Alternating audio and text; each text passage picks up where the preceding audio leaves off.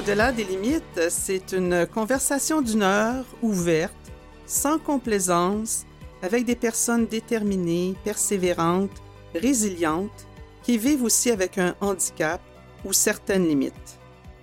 Au-delà des limites, c'est une invitation d'Yvan Deslauriers et de Francine Forget.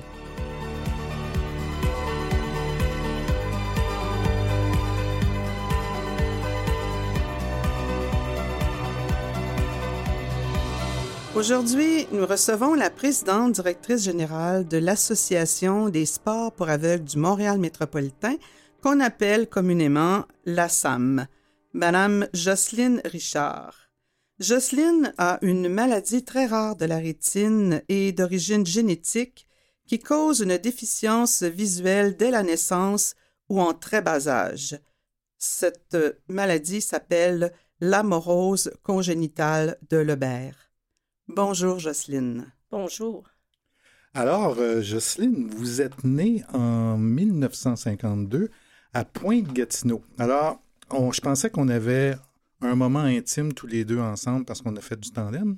Mais euh, moi, j'ai travaillé, j'ai été, j'ai vécu pendant huit ans dans l'Outaouais. Alors, euh, vous ne pouvez pas me dire des menteries sur Pointe-Gatineau, je sais où ce que c'est. OK. Là, ça ah. s'appelle Gatineau maintenant. Oui, ça s'appelle tout Gatineau. Moi, j'ai demeuré à Hull puis à Elmer euh, ah. pendant une certaine époque. OK. Alors, euh, parlez-nous. Vous êtes la présidente directrice générale de l'ASAM, l'Association des sports pour aveugles du Montréal métropolitain. Parlez-nous de l'ASAM à l'intérieur de l'offre de services en loisirs pour les personnes malvoyantes. Euh, l'ASAM s'était fondée en 1983 D'ailleurs, euh, on souligne ses 40 ans cette année. Oui, avec euh, FAST. Oui. Avec euh, les deux Pierrots qui vont nous chanter, qui vont nous donner un répertoire sur l'histoire musicale des années 70-80. Mm-hmm. La SAM, à l'époque, les, trois fondateurs seront présents cette soirée-là. Et puis, ces personnes-là, c'est beau comme parcours parce que ils avaient l'intention d'offrir des, activités de sport, comme à l'époque, c'était euh, le goalball. Et puis le tandem est arrivé assez rapidement, puis d'autres activités qui sont adaptées plus pour permettre à des personnes de faire des exercices de plein air. Des exercices physiques aussi. Alors, c'est encore euh, la vocation aujourd'hui de regrouper des personnes euh, ayant une déficience visuelle, briser l'isolement, euh, établir des, réseaux d'entraide. Euh, voilà. Mhm. C'est encore les mêmes objectifs qu'à l'époque. Quand on revient autour de 1952, 53, 54, est-ce que vous voyez, vous, à ce moment-là, où vous dès, dès, votre naissance, dès euh, ce que vous vous souvenez, vous aviez une déficience visuelle? Ben, c'était diagnostiqué. Ben, à l'époque, c'était pas diagnostiqué, j'avais une déficience visuelle. C'est ma grand-mère qui soupçonné parce que mon mouvement des yeux n'était pas comme les autres enfants. Mais j'avais une vision, j'avais une vision partielle quand même parce que je pouvais me guider sur un trottoir. Euh, je me souviens de me, promener avec une bicyclette, mais je n'avais pas une grande vision. Là, euh, au-delà de cinq pieds, là, je ne voyais plus du tout. Là. Et est-ce qu'aujourd'hui, vous avez toujours cette euh, vision partielle ou pas non, du tout? pas du tout. Je l'ai perdue complètement, je dirais, à l'âge de 20 ans là où j'étais inscrit au cégep. Euh, c'est à ce moment-là que j'ai perdu totalement ma vision. Aujourd'hui, je vais peut-être avoir une perception lumineuse. Comme le soleil, je vais le percevoir. S'il y a de la clarté, c'est tout. Quand vous avez perdu complètement votre vision au, niveau du cégep, est-ce que vous, ça vous a fait quelque chose? Est-ce que vous sentiez vraiment que vous aviez perdu quelque chose? Euh, ben, c'est parce que quand je me suis en allée faire le secondaire 5 et le cégep, je trouvais avoir quitté euh, l'école des personnes aveugles. À, l'époque, ça s'appelait l'Institut Nazareth. Alors, tu sais, j'avais comme une, double tâche à, surmonter, c'est-à-dire m'adapter dans un, dans un monde ordinaire, qu'on appelait, et mm-hmm. puis euh, sentir que j'ai perdu la vision. Puis à cette époque-là, euh, apprendre euh, à manipuler une canne blanche, c'était pas évident. Là. Il n'y avait pas nécessairement quelqu'un de en réadaptation comme on a aujourd'hui. Alors, euh, on te montrait une canne blanche euh, à l'intérieur d'une journée, que technique, Et puis par la suite, tu avais à te débrouiller puis à apprendre à fonctionner avec ça. Là. Mhm. C'était pas comme aujourd'hui. là. Est-ce que la- l'option d'avoir un chien guide, ça existait à ce moment-là? Puis, je vous ai vu arriver, ben, on se connaît un petit peu, je suis allé suivre un cours euh, avec vous, mais est-ce que c'est une option que vous avez considérée à votre âge adulte? Euh, Je ne l'avais pas considéré, puis je l'ai considéré à l'occasion. Mais finalement, j'ai préféré pas avoir de chien guide. Il y a quelqu'un, une fois, m'avait dit Est-ce que tu vas avoir un deuxième enfant Je dis Non, pas tout de suite. Bon, elle m'avait dit Tu laisses tomber le chien guide. Parce qu'un chien guide ne conduit pas un maître et quelqu'un d'autre. Alors, euh, je ne l'avais pas considéré. Et quand j'étais sur le marché du travail, euh, j'étais habituée de dire Je m'appelle Justine Richard, je relève de tel endroit. Euh, j'ai eu votre dossier. Alors, il aurait fallu que j'explique que j'ai un chien guide. Et parce que si des fois, il y a des, personnes qui sont allergiques ou ils ont peur. Alors, j'étais pas habituée de donner cette formule-là. Puis moi, je me disais, il fallait que les gens s'habituent à recevoir une personne qui ne voit pas. Puis il fallait qu'ils apprennent à composer immédiatement avec ce principe-là.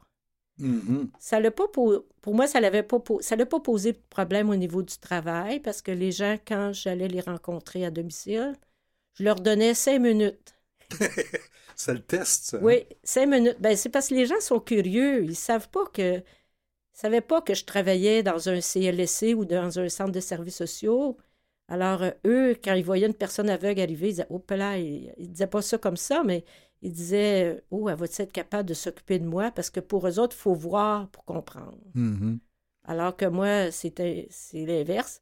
Alors moi, je disais, ben, je leur disais pas comme ça, là, mais je leur donnais cinq minutes de curiosité. Puis après ça, je, je leur prenais le contrôle de l'entrevue. Puis ça se passait très bien. Ça allait arriver peut-être une fois ou deux dans 35 ans de carrière que quelqu'un dit Hey, Moi, je veux pas avoir une aveugle qui s'occupe de moi, ne comprend rien.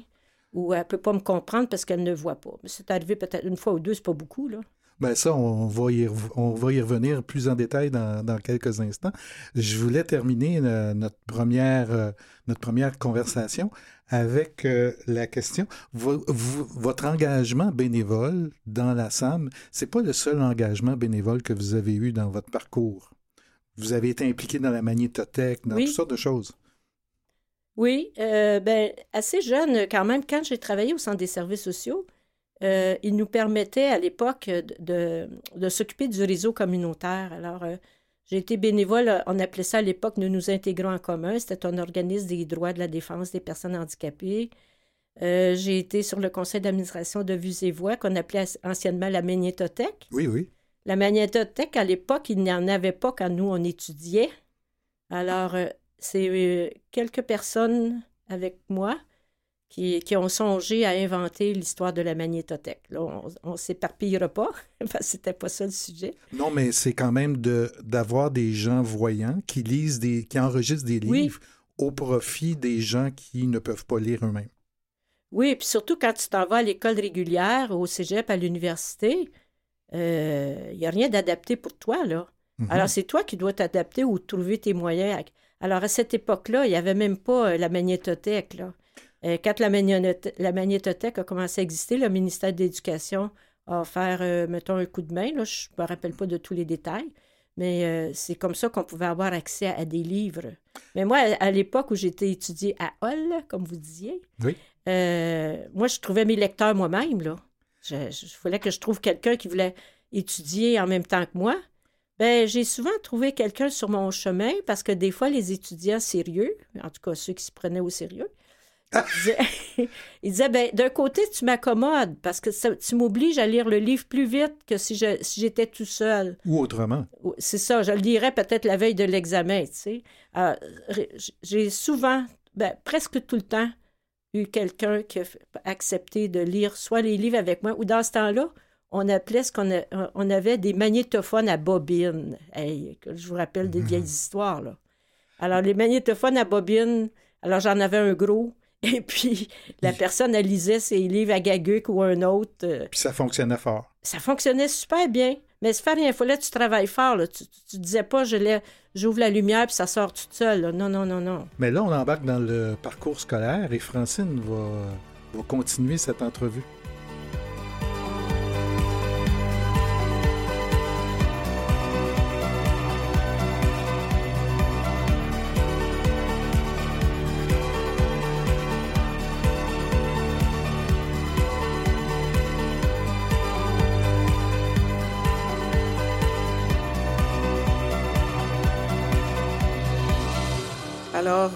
Jocelyne, justement, avec euh, vos vieilles histoires, comme vous dites, euh, on va se servir de ça comme lien et on va parler un petit peu de votre enfance. Est-ce que vous venez d'une famille nombreuse? Euh, non, on était trois enfants, j'étais la plus jeune. Vous étiez la plus jeune et la seule avec euh, ce handicap? Oui. Ou, oui, OK. Est-ce que ça vous a donné un statut particulier au, au sein de la famille? Probablement parce que vu que j'étais la dernière, euh, j'ai été- euh, j'ai été obligée d'être pensionnaire ici à Montréal. Et puis ça a quand même été très exigeant pour les parents. Euh, c'est ça. Fait que dès de la première année, ils, ils venaient me voir tous les dimanches. Ils obligeaient les deux autres enfants à les accompagner. Je pense que ce que j'ai su, c'est ça, ça les a tannés, comme on dit. Et puis, dès la deuxième année, on- les parents ont décidé de trouver une autre formule. Euh, là, il existait le train. Et puis, euh, j'ai été vite responsable des enfants qui, habitaient dans l'Outaouais parce que j'avais encore un peu de vision. Alors, euh, on prenait le taxi le vendredi soir une fois aux deux mois. Et puis, on se rendait à la gare centrale. Et puis, j'avais la responsabilité d'amener les deux, trois enfants que j'avais avec moi euh, de les amener à tel endroit. On m'avait montré comment me rendre là. Et puis, euh, là, de là, on avait un chargé de train. Je ne me rappelle plus comment on les appelait, ceux-là. Et puis, ils nous embarquaient sur, le train, puis les parents nous prenaient à Ottawa. Alors, euh, c'est ça. Très jeune, j'étais quand même appelée à assumer la responsabilité des enfants euh, pour les embarquer, les, les, les amener au train. Parce qu'il faut dire, puisque vous l'avez mentionné, que vous êtes parti jeune de Pointe-Gatineau. Euh, vous avez vécu l'éloignement parce que euh, vous vouliez venir faire, en fait, vous vouliez, vous étiez un peu obligé de venir faire votre parcours scolaire à Montréal. C'est parce qu'à cette époque-là, les enfants euh, qui avaient, une condition particulière n'étaient pas intégrés dans les milieux scolaires. Alors, c'était les religieuses qui nous donnaient l'éducation puis l'instruction. Moi, je, les remercie aujourd'hui parce que je me dis, en fait, on est, c'est sûr qu'à l'époque, à l'adolescence, je pourrais vous dire que j'étais en maudit, mais en réalité, aujourd'hui, je réalise que c'était probablement la bonne affaire parce que au moins, euh, on était tous ensemble. Euh, on apprenait le braille. Que tu vois, que tu vois pas, tu l'apprenais. Il n'y avait pas de décision, de division partielle, tu n'apprends pas ça. Euh, au, fondamentalement, je dirais que euh, on avait les bonnes notions de base. Si tu faisais de la géométrie, il y avait les instruments, les professeurs les connaissaient. Ce que je vois de différence aujourd'hui avec le milieu scolaire, c'est que les enfants sont intégrés à l'école. C'est le fun parce qu'ils sont dans- ils vivent dans leur famille, ils ne sont pas déracinés comme nous à l'époque. Mais il y a autre chose qui manque, selon moi, là. Pour l'avoir vécu avec mon fils, euh, tu t'en vas au- à- au secondaire, eux connaissent pas les instruments de géométrie que nous, on utilisait. C'est pas grave, tu n'es pas obligé de faire ta géométrie. Alors, nous, on, on a appris à faire de la géométrie, de la vraie géométrie. Mais aujourd'hui, je pense que c'est un peu différent. On pourrait y revenir un Oui, peu plus loin. Jocelyne, euh, dans l'entrevue. Mais euh, si on venait à l'éloignement, est-ce que ça a été quelque chose de difficile pour vous? Ben oui, parce que tu t'es déraciné de ta famille, tu y vas aux deux mois pendant 11 ans de temps, une chance, j'ai pas doublé. C'est ça, c'est parce que vous avez fait primaire et secondaire à l'Institut Ben c'était comme ça. C'était, c'était, c'était la période à l'époque, là. Alors, euh, je veux dire, j'étais 11 ans pensionnaire, tu allais voir tes parents aux deux mois, puis l'été, tu étais chez toi. Fait que tu n'avais pas, t'avais pas d'enfants autour que tu connaissais comme tel. Tu sais, un peu... Je, je me suis toujours sentie considérée comme de la visite.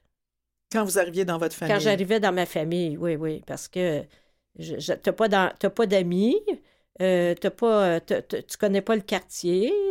euh, juste ta sœur qui est plus vieille, elle, elle a des amis, fait que c'est des amis de son âge. Mon frère, il avait six ans de différence. Lui, bizarrement, je m'en rappelle moins. Mais je me souviens plus de ma sœur qui avait quatre ans de différence parce que euh, maman, elle- probablement qu'elle disait de s'occuper de moi, tu sais.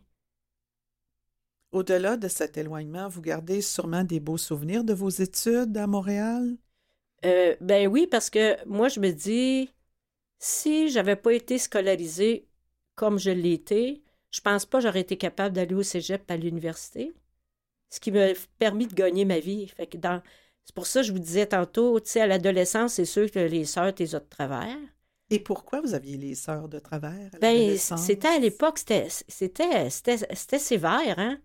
Euh, je veux dire, euh, si, mettons, tu avais des cheveux dans ton casier, tu étais chicané, là, puis nous autres, on les voit pas, les cheveux dans le casier, là, avec ta brosse, là. Mm-hmm. Alors, non, non, c'était sévère. Je ne parlerai pas de d'autres, de d'autres euh, minorités qui disent qu'ils ont vécu des atrocités, puis j'y crois, mais je vous dirais qu'ils ont été sévères. Avec nous, une petite claque derrière la tête, j'en ai vu quelques-uns qui en ont subi, et moi incluse, là. Euh, non, c'était sévère. Euh, les parents, quand ils venaient à l'école, ils disaient Ah, oh, le collège est propre. Ben oui, toi. Il n'y avait pas des auxiliaires familiales à l'époque. C'était nous autres qui entretenaient le collège. Oui, oui, oui. Comme dans les couvents et tout ça, ben ce qu'on vivait. C'est ça. Puis, il y avait des enfants qui arrivaient euh, de Québec. C'est pas si loin que ça, Québec, là, par rapport à Montréal pas si loin. La Gaspésie, c'est plus loin. Puis, euh, mais les îles de la Madeleine, imaginez-vous les enfants qui venaient des îles de la Madeleine, ils arrivaient en septembre et allaient voir leurs parents en juin.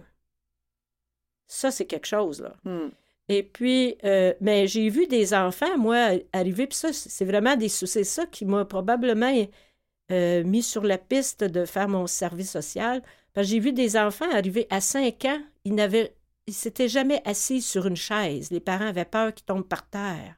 Alors l'enfant était par terre et puis il mangeait en purée. La petite de 5 ans, euh, les six points en braise, c'est pas bien ben gros, quand c'est tassé, tous les deux petits points d'en haut, les deux petits points au milieu, puis elle avait tellement, ses doigts étaient tellement petits qu'elle pouvait même pas toucher le braille à 5 ans. Euh, je vous dirais que les religieuses, là, dans ça, oh, pas d'excuse, tu vas l'apprendre, puis dépêche-toi à prendre du poids, parce que euh, je vous dis que à l'époque, c'était pas toléré trop trop la différence.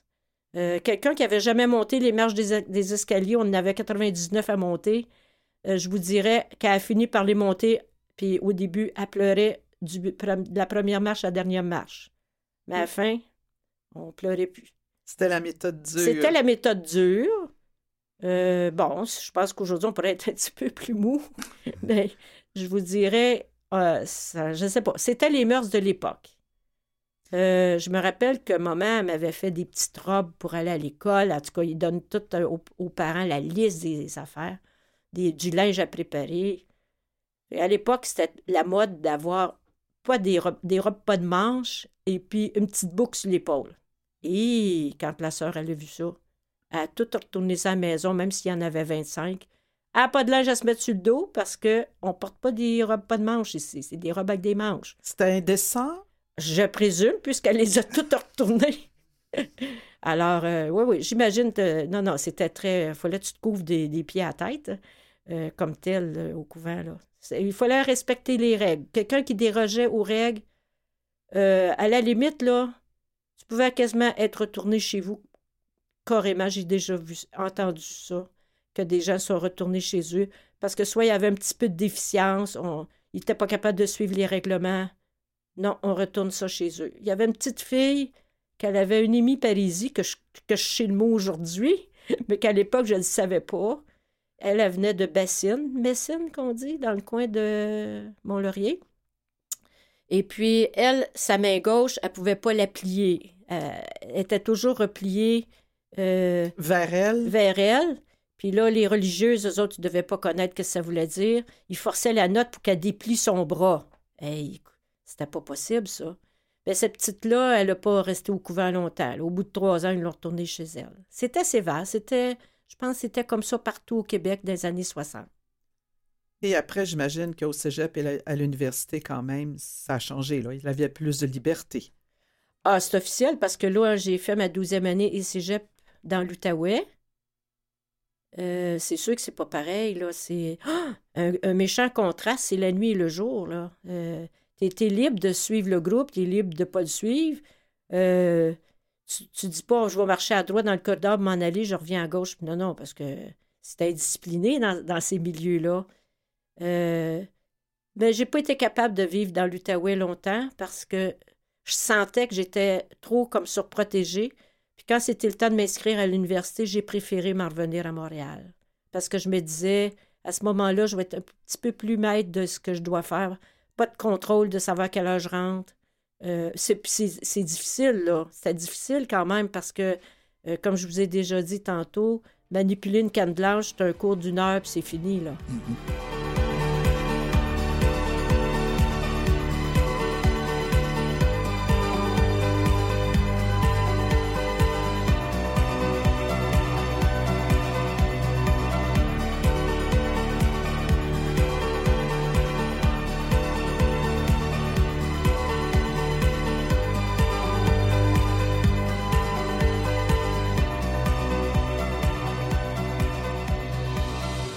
maintenant, on va parler de ce que ça a donné, toutes ces études-là. On va aller voir vers le parcours euh, professionnel.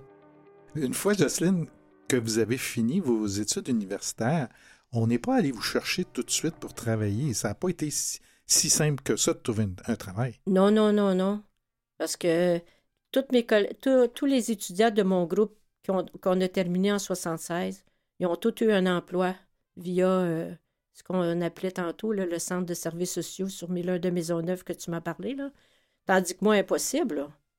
Alors moi, j'ai travaillé euh, pour le fédéral, ils appelaient ça des programmes d'emploi. Mhm. Euh, j'ai travaillé là-dedans à ce moment-là trois ans. Évidemment, c'était un groupe de un, un groupe de personnes ayant une déficience physique ou sensorielle qu'on avait mis ça sur pied, ce programme-là, pour justement permettre à des personnes de travailler. Alors, j'ai travaillé pour eux, euh, ils appelaient ça l'étape. Je pense qu'elle existe encore, l'étape, aujourd'hui. Alors, euh, j'ai travaillé pour eux trois ans.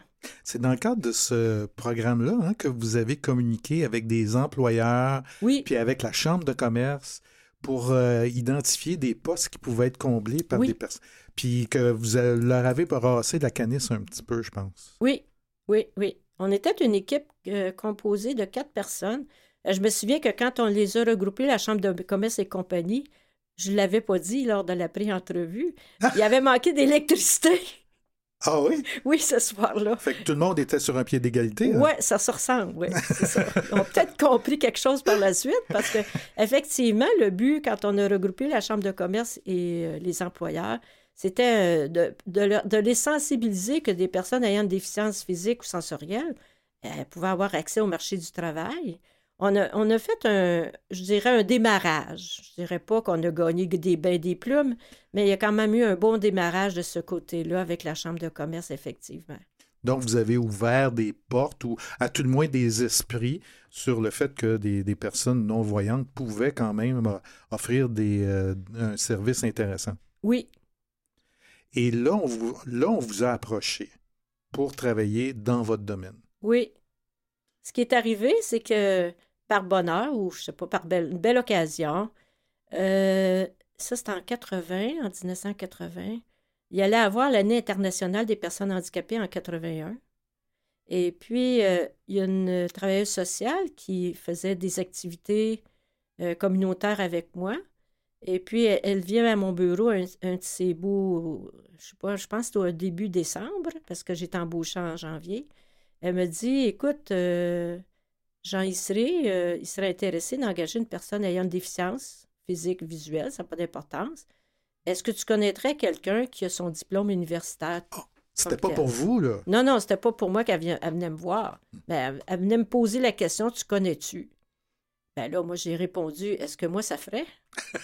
Elle me dit Ah, tu te cherches une job? Ben, j'ai dit Je m'en cherche pas pour l'instant parce que j'aime bien ce que je fais ici. Je trouve ça motivant, intéressant. Mais ce que tu m'offres, c'est un emploi permanent, par exemple. Mhm. Et puis ça, je considère que ça devrait être intéressant pour moi. Alors, elle me dit OK. Elle me rappelle, elle me dit Tu sais, Jocelyne, tu vas présenter ton CV euh, à telle personne à la succursale Centre-Nord. C'est OK. Alors, j'ai rencontré la personne au Centre-Nord, et puis elle m'a dit euh, Bon, c'est intéressant, je pense que tu pourrais être euh, bien considéré. Puis elle m'a dit Il faudrait que tu envoies ton CV au Milan de Maisonneuve. Ben, j'ai dit, je l'ai déjà envoyé il y a trois ans. Ben, il faut recommencer. Alors, j'ai recommencé. Et puis, eux, ils avaient dit, euh, le directeur de la boîte, il écrivait mal. Alors, il a dit, c'est pas un problème pour ça, pour la, la transmission des dossiers. Tu feras comme lui. Dans ce temps-là, il n'existait pas de courriel. Alors, ils ont dit, tu rédigeras tes rapports sur dictaphone. Oh! ouais, comme lui faisait. Oui, oui, oui. Alors, pour- si lui le fait, pourquoi qu'il n'aurait pas une deuxième qui le ferait? Alors, il suffit juste qu'un employeur soit ouvert pour modifier des fois ses modes de communication, puis ça fonctionne. Comment vous avez été accueilli dans votre milieu de travail, puis par les patients que, que vous vous occupiez? Ben, le milieu de travail, j'ai été très, très bien accueilli. De toute façon, de tout partout où j'ai passé, je ne sais pas pourquoi, mais euh, et comment. Je m'en doute un petit peu, mais continuez. Euh, j'ai toujours été très bien accueillie. Je le sais que je suis une personne sociable, communicative, là, tu sais. Alors, alors euh, j'ai été très bien accueillie, même inclus les secrétaires qui, qui devaient adapter leur méthode de travail parce qu'ils étaient habitués de recevoir du papier. On reçoit du papier dans, à cette époque-là pour les rapports, tandis que moi, savais qu'il fallait qu'elle utilise le dictaphone comme son, son directeur. Alors, euh, ça, j'ai pas eu de difficulté pour euh, euh, les employés. Euh, S'il y avait des soupers, c'est certain que j'y allais parce que je me disais c'est la bonne façon de s'intégrer. Mhm. Et si les gens disaient on va dîner le vendredi midi, ah, j'y allais parce que je me disais c'est la bonne façon de jaser puis de connaître les gens. Alors, euh, Puis vous aimez pas jaser? j'aimais pas. Non, j'aime pas ça jaser. alors, alors, dans ce sens-là, euh, non, j'étais. Peu importe le milieu où je, suis- où je suis allée, ça, j'ai toujours été considérée. Euh, si euh, j- j'avais quelque chose à demander à quelqu'un et je m'apercevais ou je sentais qu'elle était occupée, je m'en allais.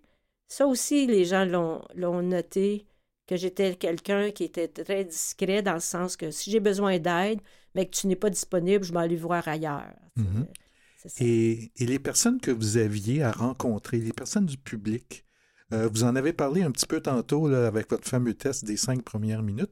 Comment ça se passait la relation avec elles?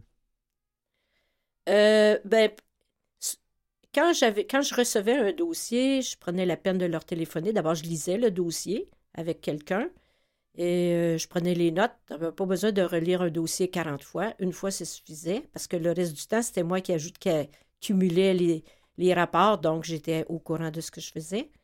Euh, alors, je, mentionnais que j'étais Jocelyne Richard, je travaille pour tel employeur. On m'a remis votre dossier pour telle, telle raison. Est-ce que vous êtes disponible que je puisse vous rencontrer? C'était ça ma, ma façon de présenter mes ma présence. Et puis, euh, parfois, on arrivait à en discuter au téléphone. Et puis, je fixais l'entrevue. À ce moment-là, ils ne savaient pas que j'étais aveugle.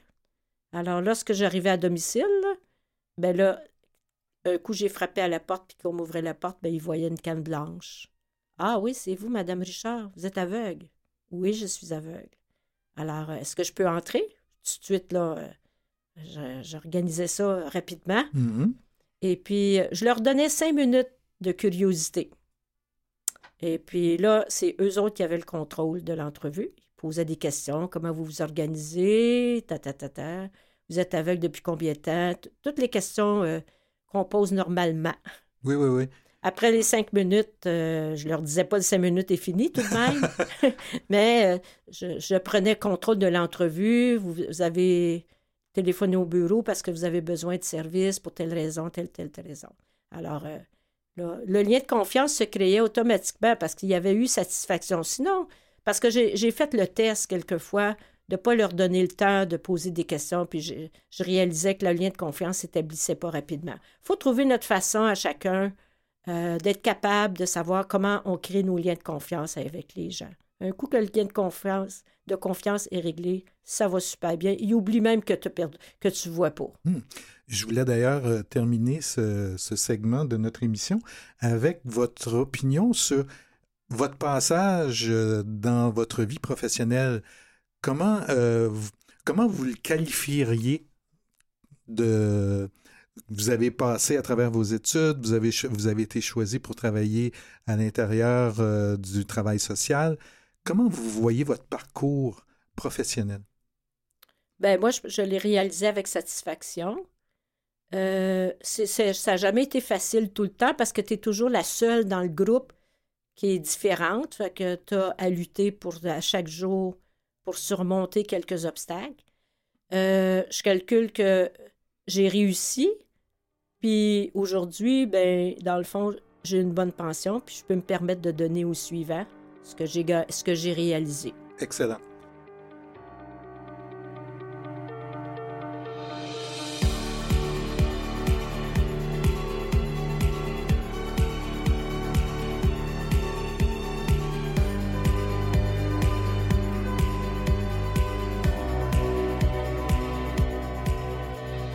Francine, on va parler maintenant de conciliation travail-famille. Nécessaire conciliation travail-famille, euh, puisque Jocelyne est une maman. Euh, pour ce segment, va se joindre à nous le directeur général de l'Association québécoise des parents d'enfants handicapés visuels, Monsieur Élyric Normando. Bonjour. Bonjour. Dans un premier temps, j'aimerais ça, euh, Madame, euh, Madame Richard, qu'on on parle de, de vous et de votre fils. Quel âge il a, votre fils? Il est rendu à 33 ans. 33 ans. Même âge que ma fille. Quel bel âge, hein? Non, vous trouvez pas? Oui, l'âge du Christ. Ben, oh! Mais là, on arrête ici, hein? Vous continuez pas la phrase. Non, j'ai arrêté aussi. Comment vous avez réagi quand on vous a dit que votre fils avait lui aussi euh, l'amorose congénitale de Lebert? Ben, comme tout parent, on veut tous avoir des enfants, pas de maladie. Alors, c'est sûr que j'étais comme, je dirais pas déçue, mais euh, chagrinée, en tout cas, pour le moins. Et c'était un moment de tristesse. Mais à un moment donné, tu te dis, garde, euh, probablement, je vais être la, personne la mieux placée pour être capable de, surmonter, lui-ci, cette, euh, cette difficulté-là dans la société. Donc, vous n'étiez pas nécessairement désemparé et vous ne vous sentiez pas démuni?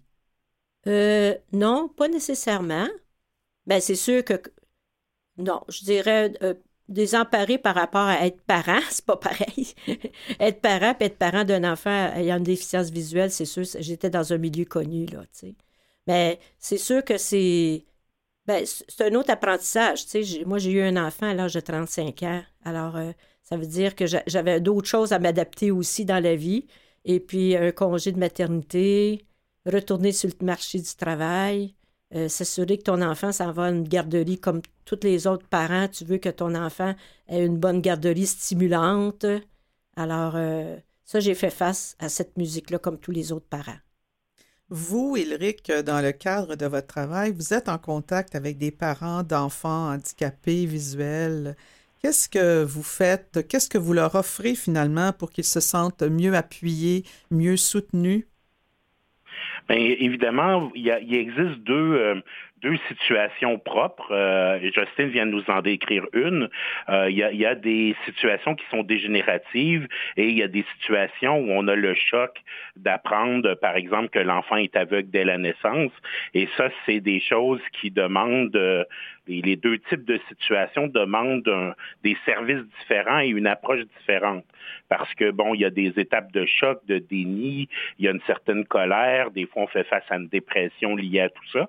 Donc, euh, on offre beaucoup d'accompagnement avec nos intervenants euh, pour accompagner les parents qui vivent les différentes étapes dès qu'ils nous font signe euh, qu'ils ont le goût de se joindre à notre association et qu'ils ont besoin de nos services. Et on les accompagne aussi beaucoup dans les différents réseaux, que ce soit le réseau de la santé, le réseau scolaire, etc. Euh, D'ailleurs, on est en train de développer euh, à partir de cette année un nouveau champ d'expertise où on va être plus présent euh, dans les garderies et les services de garde pour permettre une meilleure intégration parce que on se rend compte de par nos études que beaucoup beaucoup de parents font le deuil de retourner au travail rapidement lorsqu'ils apprennent que leur enfant a une déficience visuelle ou ou c'est la même chose pour d'autres handicaps. Hein. Il n'y a pas que, que l'ADV. Et les parents euh, qui décident de retourner sur le marché du travail après un an, euh, comme est la norme habituelle, euh, ben c'est pas ce qu'on observe dans le domaine de la déficience visuelle et des autres handicaps. On remarque qu'une grande majorité des parents euh, prennent la décision de rester à la maison sur plusieurs années en lien avec la déficience de leur enfant. Et ça, ben ça bouleverse toute la vie d'une famille, autant sur le plan des revenus euh, que sur le plan de le du fonctionnement de la famille. Est-ce que ça a été votre cas, vous, euh, Jocelyne? Euh, non, moi, j'étais, j'ai retourné sur le marché du travail à l'intérieur de 18 mois. Parce que nous, en 93, le CSS fermait boutique, là, puis tout se transférait des CLSC, puis je voulais être présente au moment des transferts. Alors, moi, mon fils est allé à la garderie à l'âge de deux ans, euh, 18 mois, là, vu que. Ben, c'est ça. J'avais un congé parental d'une journée semaine. Fait ça veut dire qu'il y allait quatre jours semaine et puis j'avais j'étais à la maison une journée pendant je me rappelle plus combien de temps. Là. Non, moi, Mathieu est allé à la, garderie euh, comme tel. Euh, Donc, assez rapidement. Donc, vous avez été parmi les chanceuses euh, pour qui vous avez été en mesure de trouver une place rapidement pour votre enfant et puis un milieu qui était très accommodant. Oui, oui, je pense que oui, oui, oui, ça, oui. Parce que je me souviens que quand j'ai été transférée dans un CLSC, on avait le droit à la garderie de l'employeur. Et puis, comme par hasard, je connaissais des gens qui étaient sensibilisés à la déficience, on va dire physique et sensorielle. Et puis, tout de suite, là, j'ai pu le transférer à la garderie en question. Sur le... Excusez-moi, continuez. Non, allez-y. Sur le plan scolaire, comment ça s'est passé là, quand il a commencé à aller à l'école? Euh, est-ce qu'il a fait des études, votre fils, aussi? Euh? Oui, oui, il est allé à l'école. Il est allé à l'école du quartier.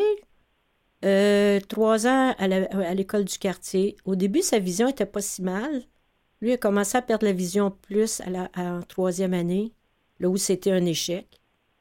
Et là, j'ai, comme je dirais crûment, j'ai jappé. Vous avez euh, jappé, vous? Vous avez vécu votre deuil à, retardement, en fait, parce non, c'est pas un retard. C'était dégénératif. Non, c'est pas un deuil. C'est parce que, dans le fond, moi, je le savais que Mathieu, ce serait dégénératif. Et puis, dès la première année, j'ai voulu qu'il apprenne le braille, mais vous connaissez les, routines de l'époque, d'aujourd'hui. Si tu as une vision partielle, tu n'apprends pas le braille, tu apprends à utiliser euh, la télévisionneuse. Alors, à 6 ans, 7 ans, il s'est quand même assez bien débrouillé pour ça. J'ai encore chicané parce que je voulais qu'il apprenne le braille, parce que je le savais que c'était dégénératif et je le savais qu'il perdrait la vision tu réussis pas à convaincre un réseau comme ça quand la philosophie n'est pas celle-là. Alors, en troisième année, c'était un, échec total. Là, j'ai encore disputé, on va changer de mot. Euh, là, j'ai voulu qu'il aille à l'école euh, régionale du secteur, qui était l'école Saint-Enfant-Jésus, sans doute que vous connaissez. Est-ce qu'ils offraient des services euh, particuliers à cette ben, école-là? Oui, oui, oui, oui, parce qu'ils regroupent, euh, je ne sais plus si c'est comme ça aujourd'hui, monsieur peut le dire mieux que moi, mais à l'époque, c'était considéré l'école régionale qui regroupait tout Montréal pour accueillir des personnes, euh, pas juste sensorielles, mais physiques aussi. Alors, là, j'ai voulu que Mathieu aille à l'école là. Ça, c'est correct, ça a fonctionné. Mais comme il n'y avait pas d'enfants ayant une déficience visuelle en troisième année, parce que moi, je voulais qu'il reprenne sa troisième année. Il fallait que je le mette en quatrième année. Ça, c'est toujours pour des questions budgétaires. Mais tu sais, dès que ton enfant qui, a déjà raté sa troisième année, puis que ça n'a pas bien fonctionné, ben voilà le début de la gauche, que c'était gâché parce que en quatrième année, il y avait des, des effets, des, des, trucs de base qui n'avaient pas déjà réussi. Je voulais encore qu'il apprenne le braille, mais comme il voyait encore un peu, même si sa vision avait changé, il n'y en était pas question. C'est ce que je reproche énormément au réseau, surtout quand tu as des enfants avec une déficience dégénérative et que tu le sais. Ben, voilà, on, attend, on a attendu qu'il perde sa vision à 13 ans, alors que tu es rendu euh, à l'adolescence pour euh, s'apercevoir que ça serait le temps d'apprendre le braille. Alors, euh, voilà. Vous savez, Jocelyne, c'est une bataille qu'on vit encore aujourd'hui. Euh, L'ACPEV fait d'ailleurs partie de, ce combat-là avec le, Comité québécois de concertation pour le braille. on, est en discussion avec le système scolaire pour que l'apprentissage du braille puisse commencer quand il y a un contexte de, de dégénérescence visuelle et malheureusement, c'est un combat qui avance pas vite. On est encore face, j'ai eu des conversations là-dessus pas plus tard qu'il y a deux semaines, et on fait encore face beaucoup à de la réticence dans les écoles de dire que les enfants n'ont pas le désir d'apprendre le braille tant qu'ils ont un résidu visuel et que donc l'approche d'être proactif n'est pas une approche qui, selon eux, euh, c'est ce qu'ils défendent, et pas une approche qui est, euh, significative et qui, qui a un retour sur l'investissement euh, par contre, on, a plusieurs cas où, on a été capable de mesurer que oui, il y a des gens qui ont appris le braille, il y a des jeunes qui ont appris le braille avant de perdre complètement la vision et que pour eux, ça a été euh, efficace, que ça a été fonctionnel, mais le réseau de, le réseau de l'éducation euh, fait encore la sourde oreille en lien avec tout ça. En tout cas, si vous avez besoin de quelqu'un qui... Ah! qui jappe plus fort me le dirait. parce que je, parce que je peux. Non, mais c'est vrai, je trouve que c'est vraiment un désastre de s'apercevoir qu'un enfant à 13 ans, à l'adolescence, qui est obligé de changer d'école, qui est obligé d'apprendre le braille, de se retrouver avec d'autres multi-handicapés, je vous dis que c'est pénible. Puis pourtant, j'étais assez bien placée pour savoir ça. Mais j'étais assez bien placée pour savoir que mon enfant aurait dû apprendre le braille plus jeune que ça. Parce qu'aujourd'hui, il, sait son braille. Mais comme il ne l'a pas appris euh, de façon naturelle, ben, il pratique pas beaucoup, puis c'est souvent maman qui va écrire ses notes s'il a besoin d'écrire du braille. Fait que finalement, on comprend, Jocelyne, qu'aujourd'hui, c'est pas plus facile que dans votre temps. Non. Je pense que ça n'a pas changé, monsieur. Pire? Est-ce que ça serait pire? Je ne dirais pas pire, je vais dire différent. Vous savez, il y a dans les aspects positifs l'arrivée des technologies euh, de lecture audio, de, de l'informatisation, des iPhones, etc., des tablettes, des iPads, apporte beaucoup de flexibilité euh, à des gens qui ont une déficience visuelle. Donc, il y a des solutions alternatives qui existent maintenant qui n'existaient pas il y a 20 ou il y a 30 ans. Euh, cependant, euh, sur un autre cheval de bataille, ben le braille a plus de, difficultés à faire sa place mm. parce que c'est souvent vu comme étant euh, ah ben c'est pas si essentiel que ça parce que ils peuvent utiliser d'autres technologies et donc c'est une bataille constante. Je pense entre autres au, braille abrégé là, on a de plus il y a plus d'écoles qui veulent enseigner le braille abrégé qui est une façon beaucoup plus rapide de lire euh, parce que euh, ah ben ils peuvent lire le braille intégral, puis euh, ils peuvent utiliser d'autres technologies. Alors le, braille abrégé a de la misère à survivre. Il survit chez des personnes plus âgées, de la trentaine en montant, mais au niveau des plus jeunes, euh, on a beaucoup de jeunes qui sortent du système scolaire qui n'ont même pas encore la maîtrise du braille abrégé pour pouvoir lire rapidement. Alors donc, euh, avec euh, cette euh, intervention, Ilric qui nous a amené du côté technologique, on va clore ce segment-là et on va arriver vers notre dernier segment qui s'appelle Aujourd'hui.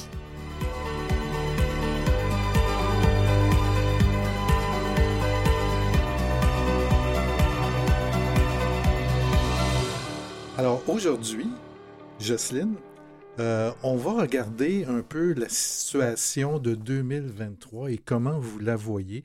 Et pour, euh, pour participer à notre conversation, on s'est tourné vers euh, André Vincent, qui est, comme vous le savez, je pense que c'est quelqu'un que vous connaissez, président du conseil d'administration de Vues et Voix, et qui a aussi... Ah oui, vous me il me disait quand j'ai communiqué avec lui, qu'il est un ancien membre de la SAM. Je pense que vous avez quelque chose à dire là-dessus, vous. Euh, il s'en souvient peut-être pas, mais il a renouvelé sa carte de membre cette année.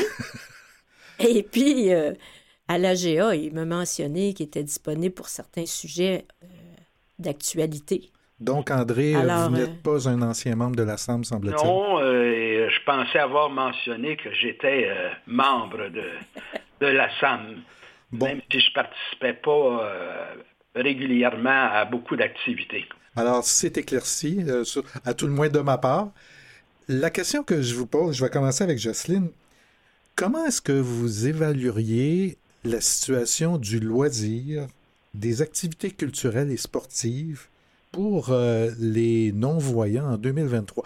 Avant de répondre à la question, est-ce que vous, à part la SAM, euh, avez-vous une vie euh, de loisirs et culturels? Oui, j'ai une vie de loisirs culturels. J'ai, un réseau d'amis, j'ai un réseau de personnes avec qui je peux aller faire un, voir un spectacle ou euh, faire des sorties euh, au resto, quoi qu'on en fait moins qu'avant, c'est trop cher. oui, oui, oui. Alors, comment vous considérez maintenant le, monde du loisir, euh, du sport, de la culture en 2023? Bien, je pense qu'il y a quand même plus d'ouverture que par rapport dans les années 83 quand la SAM a été mise sur pied. Mais il y a des choses qui demeurent réalistes, c'est-à-dire que euh, les personnes ne peuvent pas faire du vélo seules. Hein. Ça va toujours demeurer. Ceux qui ont une déficience visuelle sont obligés de faire du vélo en tandem. Alors, euh, je pense qu'on a comme une bonne brochette d'activités. Euh, il y a de plus en plus d'organismes qui offrent des activités culturelles, de sport. mais je dirais que l'argent ne vient pas vient pas vite. Elle vient pas facilement. Non, non, non, non. On, je sais pas, là, mais je pense qu'on ne considère pas. Pourtant, on est dans une civilisation de loisirs, qu'on dit. Et puis, je euh, j'ai pas l'impression que euh, les organismes communautaires reçoivent des gros montants d'argent pour permettre à des personnes de participer davantage à des activités de loisirs et de sport. Mhm. Et vous, André, vous êtes un, joueur d'échecs, entre autres. Oui. Comment vous voyez cette situation-là en 2023 du, euh, la ben, culture, le, le, loisir? de l'accès au loisir et à la culture en général, euh, c'est beaucoup amélioré si on se reporte à il y a 10 ou, 20 ans même, bien sûr. Et euh, surtout, on a accès à une diversité euh, beaucoup plus large. Et, euh, et, que ça, ce soit au niveau sportif, vous avez parlé de la SAM, donc il y a des activités très diversifiées. Mais du côté culturel aussi, c'est diversifié et c'est beaucoup plus inclusif. On voit de plus en plus, par exemple, des compagnies théâtrales offrir euh, la vidéo description euh, du sous-titrage pour euh, des personnes handicapées, des musées qui facilitent l'accès.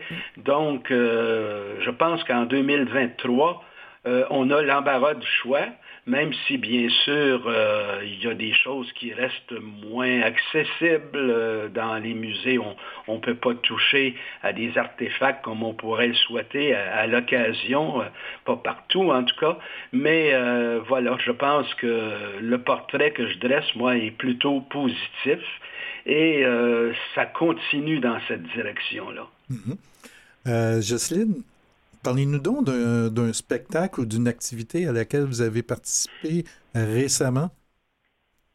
Oh, j'ai un blanc de mémoire. Vous avez un blanc de mémoire? Je vais aller du côté d'André pendant que. André, euh, quelle sorte d'activité, euh, soit culturelle, sportive, à laquelle vous avez participé récemment? Euh, euh, culturel, ben moi, j'assiste je, à des concerts, donc euh, j'aime bien aller à, divers concerts. Je suis résident de la rive sud, donc principalement à Longueuil. Et c'est ça. et, vous l'avez mentionné plus tôt, bien sûr, je, participe régulièrement à des activités échiquéennes, à des tournois d'échecs J'aime bien euh, le faire et euh, en milieu inclusif, j'aime bien participer à des championnats avec des joueurs d'échecs qui n'ont pas nécessairement de déficience visuelle. Alors, euh, Jocelyne, est-ce que vous avez un spectacle ou une activité culturelle qui vous est venue en tête pendant ce temps? non, pas plus. OK. Vous, là, les deux à qui on parle présentement, vous êtes, semble-t-il, à la retraite. Qu'est-ce que ça veut dire pour vous, Jocelyne, la retraite?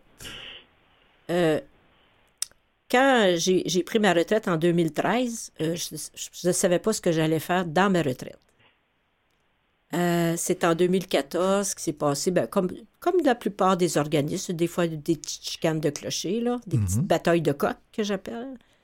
Et puis, quelqu'un qui me posait la question, est-ce que tu accepterais de présider la SAM puis de remettre la SAM sur pied? Ben, j'ai dit oui, puis j'avais, ben, avec une bonne équipe de travail quand même, je ne pourrais jamais dire que j'ai fait ça tout seul. Disons que si je l'avais su, tout le travail que ça exigeait, je ne sais pas si je l'aurais accepté. Parce que, en fait, compte, c'est comme ma deuxième carrière. Je vois, je vois. Mais par contre, je me dis, euh, ce que j'ai, j'ai été sur le marché du travail, je fais partie des 5% qui a gagné sa vie. Euh, ben, je donne au suivant. Ça me fait, eh ben, c'est bon pour moi. C'est bon pour les autres parce que dans le fond, euh, l'expérience que j'avais au niveau du milieu du travail, ben, je l'ai transmise chez nous, à la SAM. Je pense que avec les années, ça fait quoi? Déjà neuf ans que je suis là. Mm-hmm. Il y a beaucoup de choses qui ont changé. Il y a eu des bonnes choses antérieurement avant moi, c'est officiel. J'en ai aucun doute. Aujourd'hui, c'est différent à des niveaux donnés. Mais euh, je pense que la SAM, elle va très bien dans ce sens-là. Et vous, euh, André, la retraite, ça a l'air de quoi? La retraite, euh, ben, tout comme je l'avais prévu d'ailleurs, ça n'a pas changé grand-chose pour moi en termes de niveau d'activité. J'étais déjà impliqué avant ma retraite dans divers organismes, dans des conseils d'administration. J'ai choisi de poursuivre et euh, même d'accroître ma participation, puis diversité, diversifier davantage. D'ailleurs, je participe à, des comités aussi, je m'occupe euh, beaucoup d'accès à l'information, parce qu'il y a beaucoup de travail à faire de ce côté-là. Euh, et je dirais que la grande différence, bien sûr, c'est que je choisis davantage mes engagements. Euh, je suis maître, euh, ou à peu près, de, mes horaires, de, mon calendrier. Ben, voilà. Excellent. Là, Francine, Jocelyne, vous avez l'air de vouloir ajouter quelque chose? Non, pas nécessairement. Non, pas nécessairement. Je voulais terminer ce segment-là, Jocelyne, mon Dieu, mesdames devant moi mélangé. Il y a confusion, là, Jocelyne et moi. Voyons, qu'est-ce qui se passe? Jocelyne, euh, je vous ai parlé de cette question-là tantôt. Je voulais terminer notre tour d'horizon de votre parcours.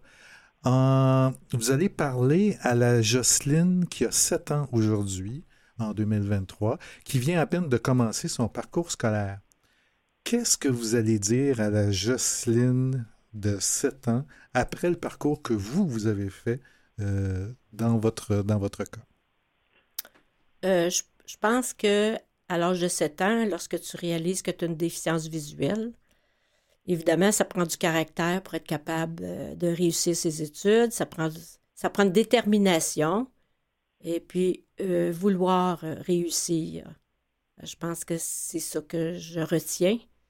C'est ce que j'avais probablement, mais c'est ce que je redirais qui est important parce que Là, surtout maintenant que les enfants sont dans les écoles régulières, pas comme à notre époque, euh, je pense que ça prend euh, de la détermination, puis vouloir apprendre, vouloir euh, connaître l'univers.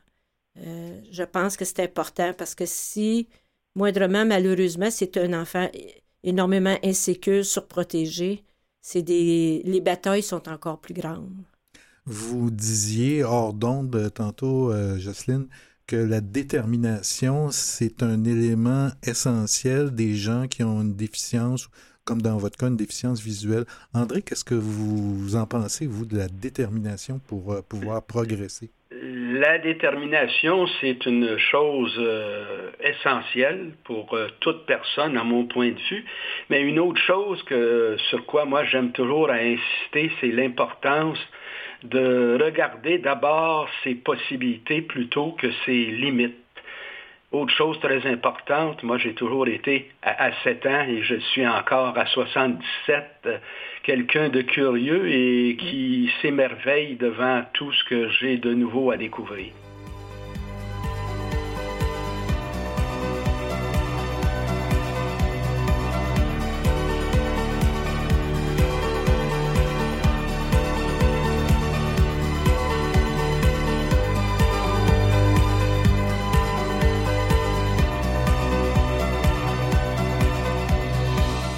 Donc, euh, Jocelyne, euh, vous offrez à votre petite Jocelyne de, de 7 ans le désir de la détermination. Vous allez lui dire que peut-être qu'il y a des gens qui vont trouver qu'elle est trop fonceuse, mais être fonceuse, finalement, je pense que ça a été important pour vous. Oui, c'est ben, important parce que euh, si je me réfère à aujourd'hui, les enfants sont dans une école régulière. Alors, à ce moment-là, il faut un peu que ce que dit André, il faut être curieux, mais en même temps, c'est ça. Il ne faut pas que les enfants soient surprotégés parce que quand tu es surprotégé, tu bouges pas, tu n'avances pas. Alors, euh, tu es plus peureux, c'est normal parce que tu élevé dans ce sens-là. Mais je, pense que il faut vraiment être capable de faire sa place. Et puis, euh, de dire euh, ce qui va pas le plus vite possible parce que c'est comme ça qu'on peut avancer un peu, de, de se sentir capable d'apprendre, de, de, réagir, de vouloir connaître d'autres choses. Un peu comme André disait, être curieux, c'est très, très important. Alors, si tu n'es pas curieux, tu ne peux pas apprendre. Ma dernière question pour vous, Jocelyne, dans les circonstances de la vie actuelle, avec tout ce qui se passe avec euh, la nature, l'écologie, depuis quelques semaines la guerre, euh, pessimiste ou optimiste par rapport à ce qui s'en vient, autant pour vous personnellement que les gens qui vivent avec une déficience? Ben moi, je pense qu'il faut quand même demeurer optimiste. Là. Euh, si, on devient pessimiste, ça veut dire qu'on on, s'intéresse plus à, l'environnement, puis on s'intéresse plus à. Euh, moi, je pense que je, trouve ça très triste, le contexte de la guerre. Euh, je considère que je suis chanceuse d'être née, je le disais encore récemment, chanceuse d'être née sur le bon bord de la planète, comme ils disent. oui, c'est vrai. Parce qu'on est un pays plus pacifique que ça. je pense qu'il faut, faut demeurer sensible et puis empathique avec ceux qui vivent des conditions différentes. J'entendais, il n'y a pas si longtemps qu'hier, des petits-enfants d'Israël parler. Là, je ne sais pas ce qu'ils disaient, là, parce que je ne comprenais pas leur langue. Mais je m'imagine les enfants qui ont une déficience dans ce coin-là. Je m'imagine que quelqu'un qui a que ses deux bras, ses deux mains, ses deux mains, ses deux jambes, ses deux yeux, puis à, cause du contexte de la guerre, ils deviennent hypothéqués sévèrement pour le reste de leur jour. Euh, je trouve ça triste, mais en même temps, euh, ça, ne me donne rien de demeurer triste parce que je me dis, j'avancerai pas dans le reste de mes combats que j'ai à, faire ici euh, avec la SAM et puis pour moi personnellement. La rencontre d'aujourd'hui nous a permis de découvrir une femme qui est humble, dévouée, déterminée, ça c'est sûr, on le dit à maintes reprises, d'une grande richesse, qui n'a pas hésité à donner au suivant. Euh, elle, d'ailleurs, elle continue à faire œuvre utile puisqu'elle est toujours PDG de la SAM. Merci, Jocelyne Richard, d'avoir été avec nous aujourd'hui. Ont contribué à la réalisation de cette conversation, de cette émission, Éric Normando, le directeur général de l'Association québécoise des parents d'enfants handicapés visuels, André Vincent, qui est président du conseil d'administration de Vues et Voix, et ancien membre de la SAM, mais qui est toujours membre de la SAM. J'ai l'impression que c'est moi qui ai mal compris. Hein, à la mise en onde, Mathieu Tessier, à la recherche Anaïs Sabourin, à la recherche et à l'animation Yvan Deslauriers et Francine Forget. Cette émission est une production de Canal M, la radio de l'inclusion.